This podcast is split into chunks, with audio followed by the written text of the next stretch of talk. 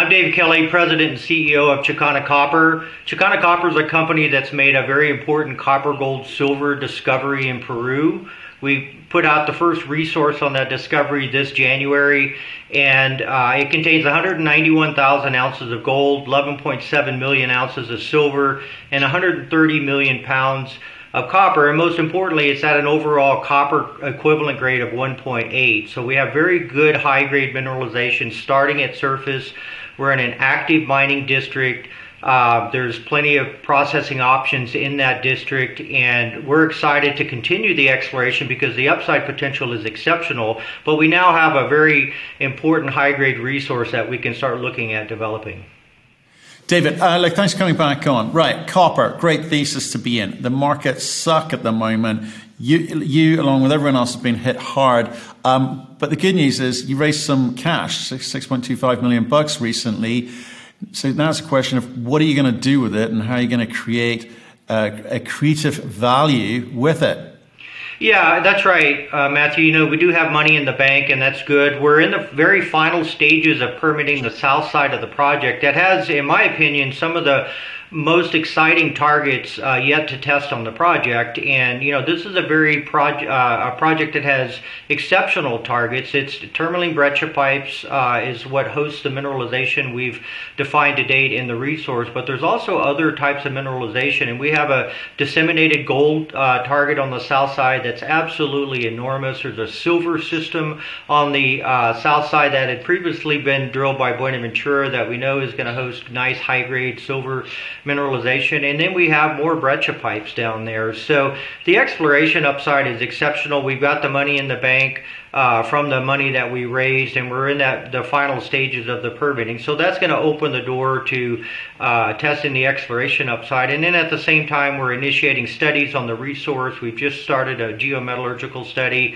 on the high grade zones within the existing resource, and that's going to uh, open the door to doing more studies like engineering studies and that type of thing.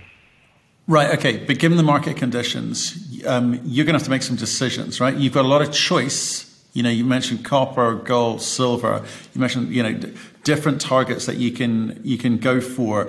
Um, but you're going to have to make some choices about what's going to get you that traction in the marketplace, especially right now when lots of companies putting out announcements, press releases, and the market shrugging its shoulders. So, what are you going after first, and why? Yeah, and I think that's uh, you know that's what differentiates us from a lot of the junior companies out there. A lot of the companies are explorers. They have uh, you know nice land positions. They've got great uh, potential, exploration potential. But we are one of the you know smaller percentage of junior companies that has a resource in the ground. It's a new resource. This is not a project that's been you know around the block ten times and we're just dressing it up. This is a new discovery. It's high grade. Uh, it has it has equal value precious metals uh, to copper, even though the copper grade's you know right at around one percent if you look at the overall grade in the sulfide zone. So um, it, it, really has some exceptional qualities. You know, it's it's it's a great time to be investing because we do have money in the bank. We do have a high grade resource. We're in a great location. You couldn't ask for a better location to be in Peru.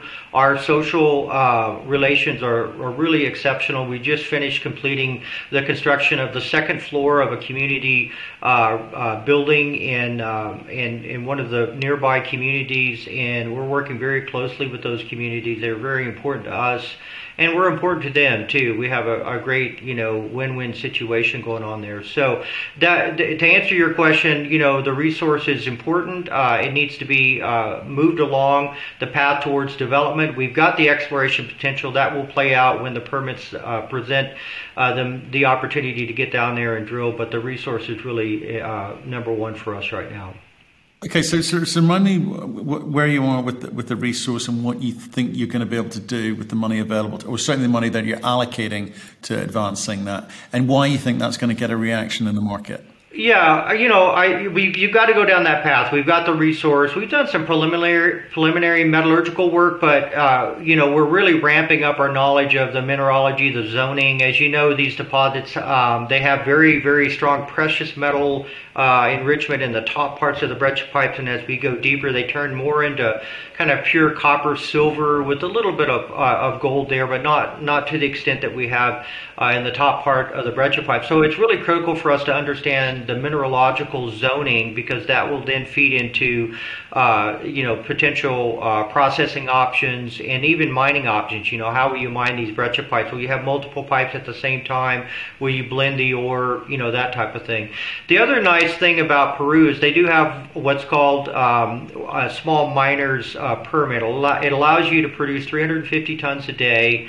Uh, you can use external processing facilities, so you don't have to build your own plant and tailings facility initially. You know that can come with time as you expand the operation, but that's a very uh, well-established uh, route to uh, to production in Peru. A lot of companies take advantage of that. You start small, you build up over time, and the permitting timelines are much shorter for uh, obtaining a small uh, mining producer uh, permit than it is to go, you know, the traditional way with upscale production. So we're working on that from a legal standpoint. We're looking at options for processing. We're studying the resource that we have, and and you know, we're we're advancing this in a way where we would like to be able to see production happen in the next, you know, two to three years.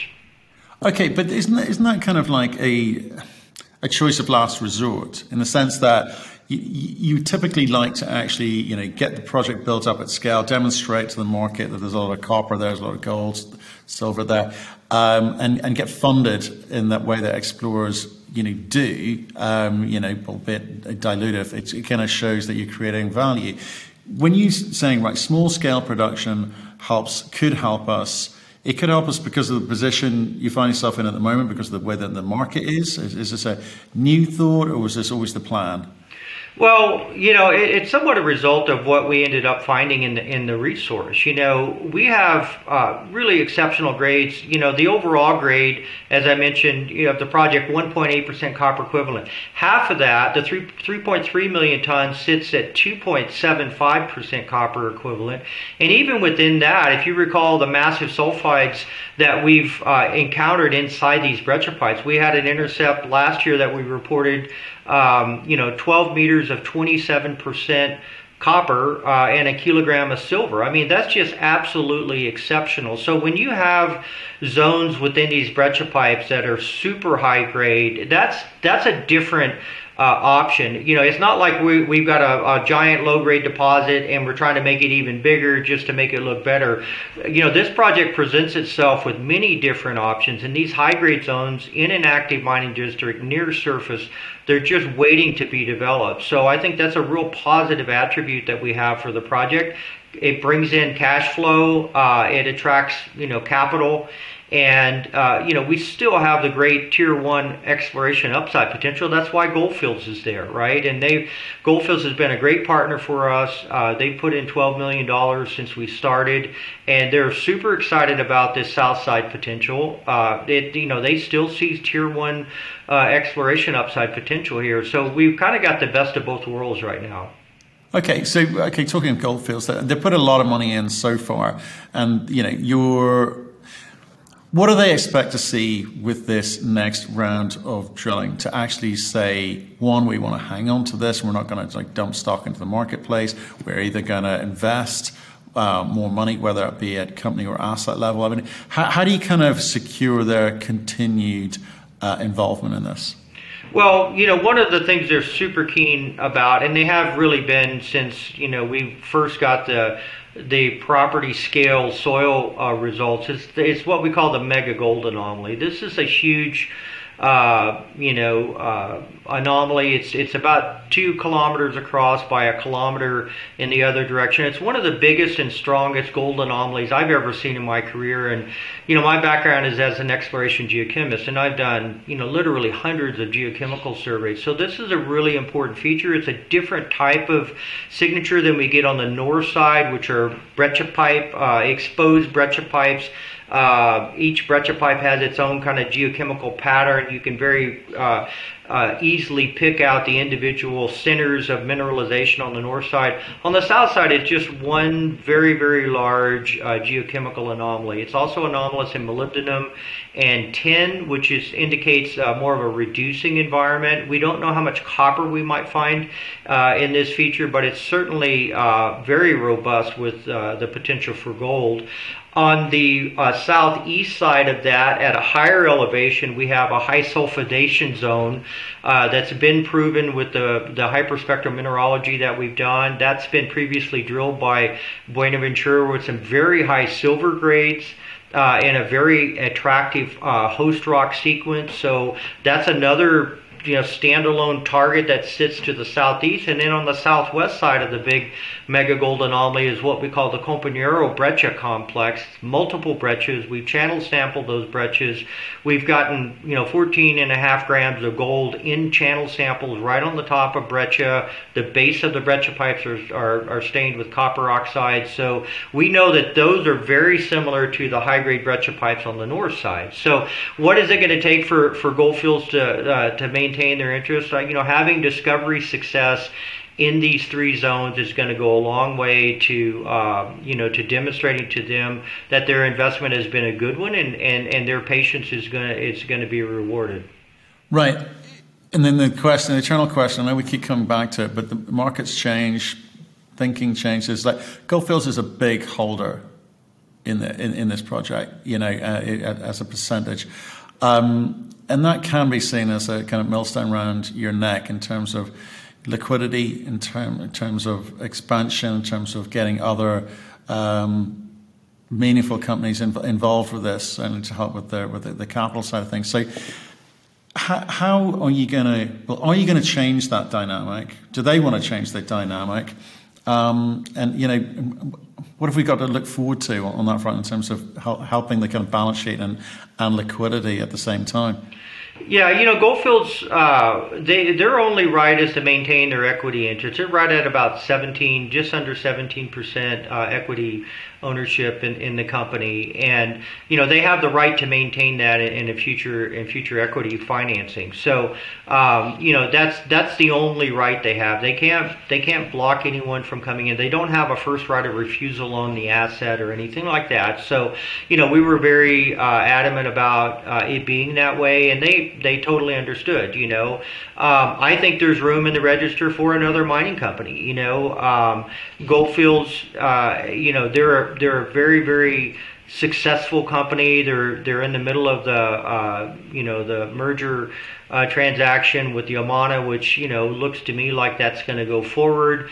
Uh, and they're still investing in junior companies. If you look at what they've done with uh, Torq Resources down in Chile, you know, very aggressive, uh, very similar uh, investment to, to the way they invested in us. So they're still uh, being aggressive, and you have to be. You know, those especially the majors, they've got to be aggressive. You can't sit around and wait for a multi-million ounce deposit to, to, to fall in your lap. You've got to get out there and you've got to be early, and they've done that. Now, uh, will this project reach their threshold? I certainly think there's potential for it. They believe that there's potential for it, but you've got to do the work, right? So what what if we do the work and it doesn't meet their threshold? What it it you know meets the threshold of becoming a new operating mine in Peru, that's still a great outcome for our shareholders. And that means that whoever's number two in the share register will become number one if, if Gold Fields were to step away. So, um, you know, we still have to do the work to, to see where this project's going to fall. I'm absolutely convinced we've got enough to build a mine with just the high grade resources we've got now.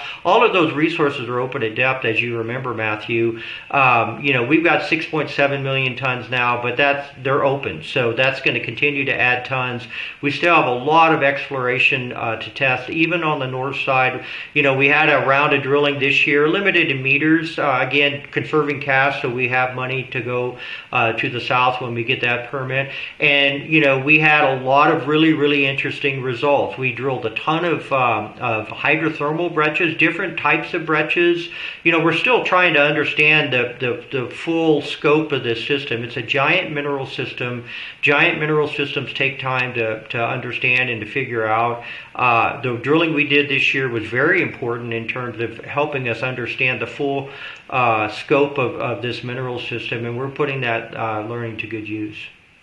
Right, and so so just you, you did mention permits. So um, can you just give me a bit more detail on that one? Because I'm just trying to understand how long that's going to take. Because I know you're, you're advancing the conversations and you have been yeah. responding to um, the Ministry of Energy and Mines and, and, and the National Water Authority, but is, how long will that take to kind of because you need that to be able to you know move forward on, on, on, a number of fronts, right? So where are you with it? Yeah, so the, the permit on the south side is well advanced. We're in the, the very final stage. Uh, it's a three stage process, and we're in the very final step of the second uh, stage. Uh, we've had two rounds of observations from the ministry. We've responded to both of those rounds, uh, those those observations, and the ball is back in their court. They have 30 days to approve the uh, the environmental certificate, which concludes stage uh, two, and then we move to the final stage. Um, and you know we we're we're three weeks into that 30 day period. The last time they had a 30 day period, they took 75 days um, you know, which was disappointing. But the good thing about Peru is things are happening, right? I mean, things are moving moving through the process. There's a very good regulatory process. Uh, they have very strong environmental laws there, and we're moving through that process. It's slower than we'd like. You know, there's lots of reasons for that. But the fact of the matter is, things are getting done. Um, and once we get the approval of the environmental permit, we're going to separate the south area into private land, which is two thirds of the area, and community land. We're going to permit the the private land first, and if we're able to do that, that's going to dramatically uh, bring forward the final granting of the drilling permit in the mega gold anomaly in this La Jolla uh, silver high sulfidation zone, and put, those two together. Those are, there's plenty of drill targets in there, and uh, we can get started on that sooner while we're still going that through the process with the community-owned land, which is going to involve uh, uh, consulta previa, uh, and you know that's a process that we're ready for. We've done the community consultation. Uh, we've done the reports that the government needs and that, that the characterization reports and stuff like that. So I'm hoping that we can have the permit on the private land by the end of the year. That would set us up to start drilling on the south side in Q1 of next year, uh, testing the mega gold anomaly and the La Jolla uh, silver system. Okay, interesting, interesting. And and can you give me um, an update on sort of political update if you if you don't mind? Because again, Peru's had a sort of bad stick for the last you know for a few years now, and we've got Pedro Castillo, well, allegedly some associates of his, or some alleged associates of his, uh, have been um, found themselves in a sort of sticky sticky position. I I'm not quite sure how far it's gone, but they, they've been. I don't know if they've been arrested or accused of certain things. So, what, what, what's happening there? Is, are we going to be seeing a new president anytime soon? Yeah, there, there's um, you know the latest uh, news that I've seen coming out of Peru is there's a, yet another investigation against Castillo. Uh, I believe this is the sixth ongoing investigation. Most of those dealing with corruption. A number of his uh, his associates and family members have been detained uh, during these uh, during these investigations. Um, it relates to corruption. It relates to awarding contracts to uh, uh you know friends and family, uh, that type of thing from his from his home province. Um, so there's lots of that type of corruption, and you know this is what everyone feared is that with Pedro Castillo, even though he won uh, his election on an anti-corruption campaign, you know the first thing that started happening when he came in was corruption. So um, you know I think I think that's very clear now that uh, Pedro Castillo was the wrong choice on on the positive side of things, though, uh, there hasn't been any negative uh, knocks against mining. Um, there's been social protests, and those social protests are uh, the result of uh, the, you know essentially uh, the fact that nothing is improved for the poor people in Peru that was promised by Castillo. So they thought think their lives were going to change. They haven't changed, and so there's a lot of uh, you know it's really anger at the government for nothing having uh, improved uh, in in their lives, and them taking that out on on some of the mining companies. You know, a lot of those uh, issues have been dealt with. You know, production has returned or projects have returned to uh, development status.